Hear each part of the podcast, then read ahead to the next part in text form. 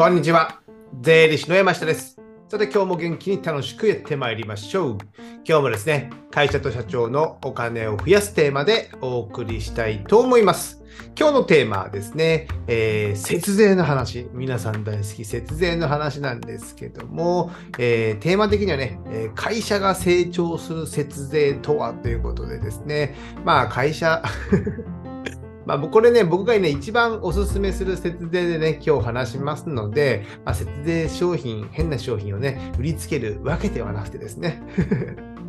これをね、ぜひね、使っていただければね、えー会社も成長していくかなと思いますので、えー必見の内容となっておりますので、ぜひ聞いていただけたらなと思います。じゃあ早速中身に入っていきましょう。じゃあね、えー節税の話なんですけども、じゃあね、もう結論からね、先に言うとですね、おすすめの節税っていうのはですね、まあ、利益が出たら、まあ、反則費とか広告宣伝費にぶち込むってことです。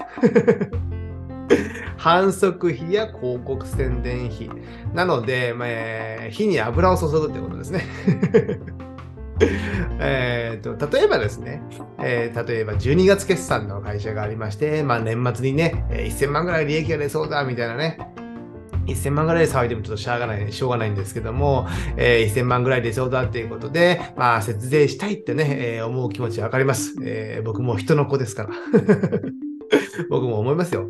やっぱね、そのね、ちょっと話変わりますけど、やっぱ利益出て、じゃあ例えば1000万出て、えー法人税だったらまあ30%ぐらいですかね、まあ、300万ぐらいの税金を払いますと。じゃあ300万円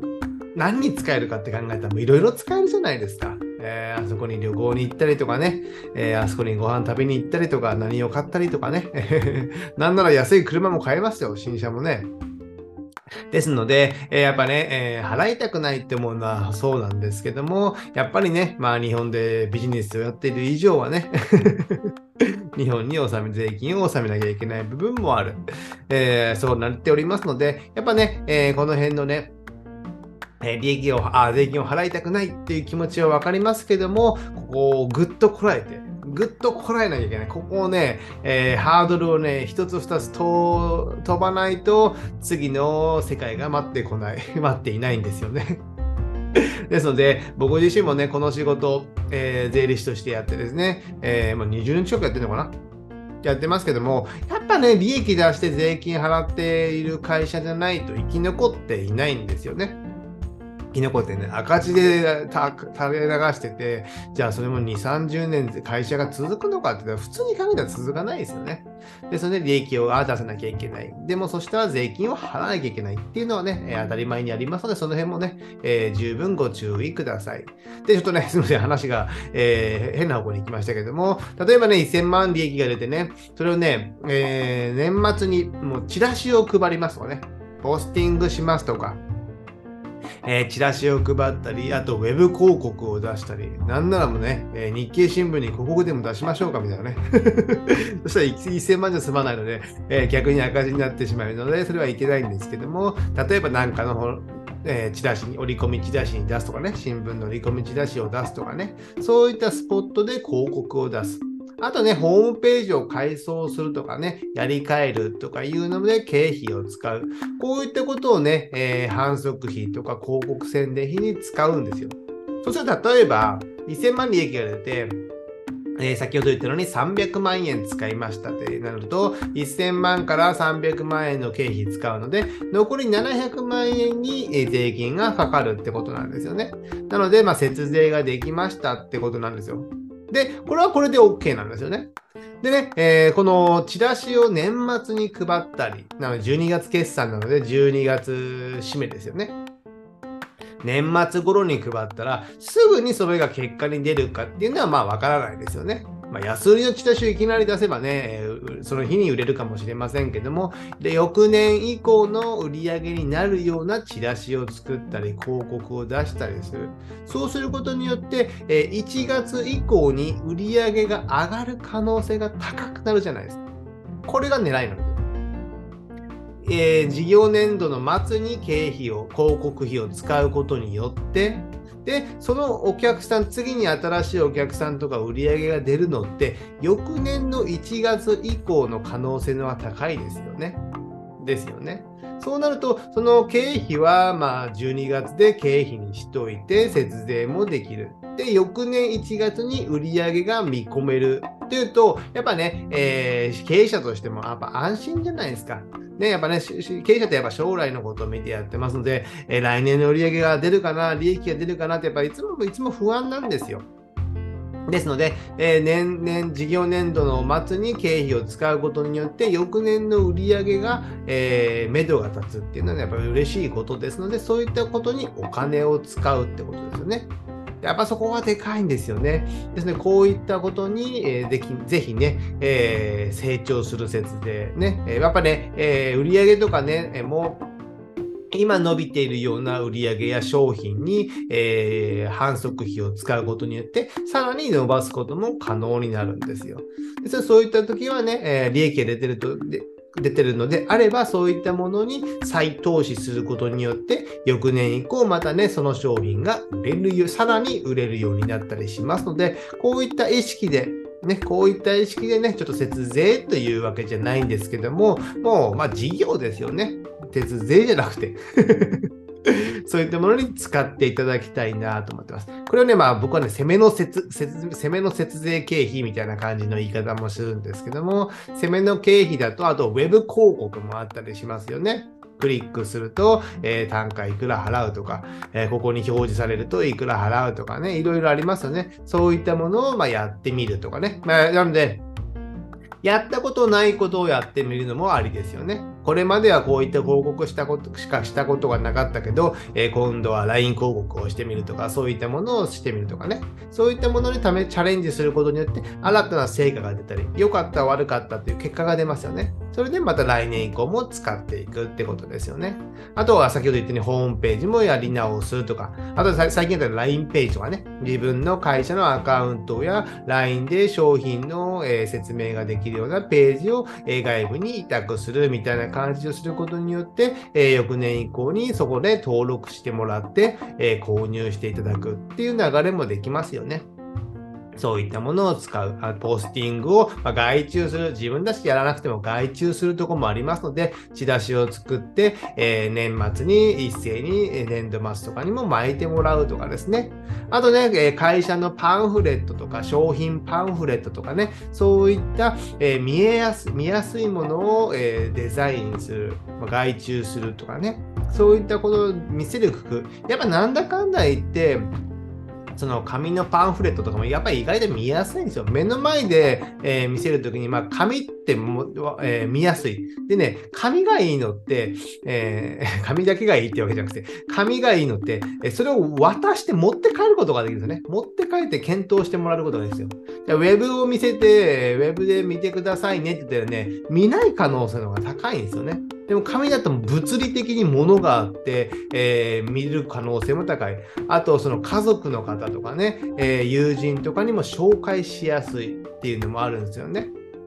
ですね、紙のそういった商品や会社案内、会社案内までは作らなくてもいいんですけども、そういった紙で見せれるものを見直すとかですね。あと、まあ、間に合えば展示会に出すとかね、そういったね、えー、業種によってね、そういったものを脱出することによって、えー、認知度を高めることもできたりする。まあ、雑誌の広告とかでもいいですよね。あとね、まあ、その他であと、まあ、ちょっと変わったもので外部に営業を委託する。1ヶ月外部に何か営業を委託してみるとかですね。それでお金を払って、えー、してみるとかですね、動いた分、えー、お金を払うとか、そういったものも意外にあったりするのかなと思ってます。あと、名簿を買ったりすることもできますよね。まあ、法に触れない程度で。あとは、えー、採用広告とかですね。採用広告もいいですよね。採用関係に、えー、お金、あのー、何ですか、えー、利益が出たらお金を使う、採用ページを使う、採用の代行会社にお金を払ってみるとかですね。えー、そういったものとかもありか、あると思いますので、これをすることによって、えー、来年以降の売り上げが、えー、立つ可能性が高くなってきますよね。そういったこの攻めの経費にね、えー、節税は使っていただいたらいいのかなと思います。あと、守りの経費ですね。よく僕逆のあ、えー、で言うんですけども、攻めと守りね。この守りの経費の節税っていうのもできるんですよ。例えばね、えー、就業規則などを見直して、きちんと、えー、社会保険労務士さんに再度今にやったように作り直してもらう。昔20年前に作りましたみたいなね。ネットから拾ってきたやつの会社名を付けただけですみたいなね。規定関係って結構多いんですよ。で、えー、契約書関係。契約書っていうのは労働契約書とかもあったりしますよね。あと、顧問、えー、顧客さん、お客さんとの契約書関係とか、そういった、えー、人との契約、取引先との契約っていうのをね、再度見直して、きちんと、えー、作成しておく。なんならね、今だったらね、オンラインで、えー、クラウド契約みたいなのもあるじゃないですか。さあ、それに全部バック、えー、持っていくとかね、再度、え契約し直したものをクラウドで全部保管してできるようにしておくとかですね。えそうすることによって、まだリスクも減るじゃないですか。え就業規則が今あんまりないとかね。いろんな規定ができてないってなると、なかなかリスク高いですよ。ね、えー、未払い残業代が意外と残ってますとかね、そういったものもあったりしますので、そういったものを見直す。契約もね、取引先との契約も、なんか自分とこが意外と不利になったりしたり、こともあったりするんですよ。で、契約書自体もないとかね。そしたらね、契約書ないのはいいんですよ。日常ではいいんですけど、えー、困るときは、揉めたときに困るんですよね。ですね、そういったところがないかっていうのを再度、え、見直す。こういったのにね、えー、じゃあ弁護士さんに再度契約書を作り直してもらう。そうすることによってコストはかかりますけども、将来のリスクヘッジになりますよね。これは守りの経費。就業規則も、えーこうえー、従業員さんと揉めたときに、えー、リスクヘッジになりますね。きちんとしておくことによって。それに投資しておく。経費を使うことによって、えー、節税にもなり、えー、会社を守ることもできるってことですよね。えーと、その他、バックヤードの効率化とかね、クラウド関係とか管理関係、えー、データの整理整頓などの見直しをして、それに投資しておくとかですね。あとまあね、仕事の業務マニュアルをね、えー、外部に委託するのでも結構いいかなと思いますよ。えー、外部に委託して、それをマニュアル化してもらって、えー、従業員が辞めたとしても、えすぐに引き継げる状態を作っておくとかですね。そうすることによって、え仕事の効率化もね、やっぱなったりするんですよ。外部に見てもらうことによって、じゃあここを効率化しましょうみたいなね。そうするとやっぱね、人で自分だけでね、マニュアル作るのもなかなか限界あるんですよ。で、ここ外部を結構入れた方が良くて、えー、外部のね、第三者の目が入ることによって、なんでこんな無駄な仕事をしていたんだみたいなね。よく僕らの業界でもあるんですよ。税理士がね、えー、なんか無駄にや書類を作らされて、で、それがね、えー、経理の方が、まあな、や入れ替わり立ち代わりで、えー、それをね、無駄に作って引き継いでいる。それで、誰が、えー、その経理の人が作っても誰もね、今は見ていないとかね。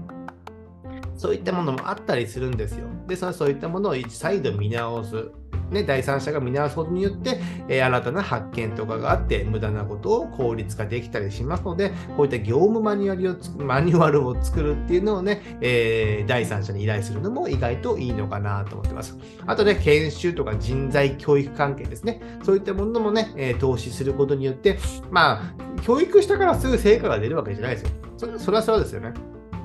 でも教育を、その教育をやり続ける。ような仕組みを作っておくということで、その従業員さんとかが成長することによって、もっと会社も成長するっていうことにつながってきますので、この攻めと、えー、攻めの経費と守りの経費っていうのをね、えー、バランスよく使って、え節税していただけたらなと思っております。でね、えー、無駄な経費、無駄無駄な経費はね、無駄な節税っていうのがあってね、まあ、もう皆さんご承知の通り、まあ、保険などを筆頭に、まあ、保険も最近あんまできなくなりましたからね、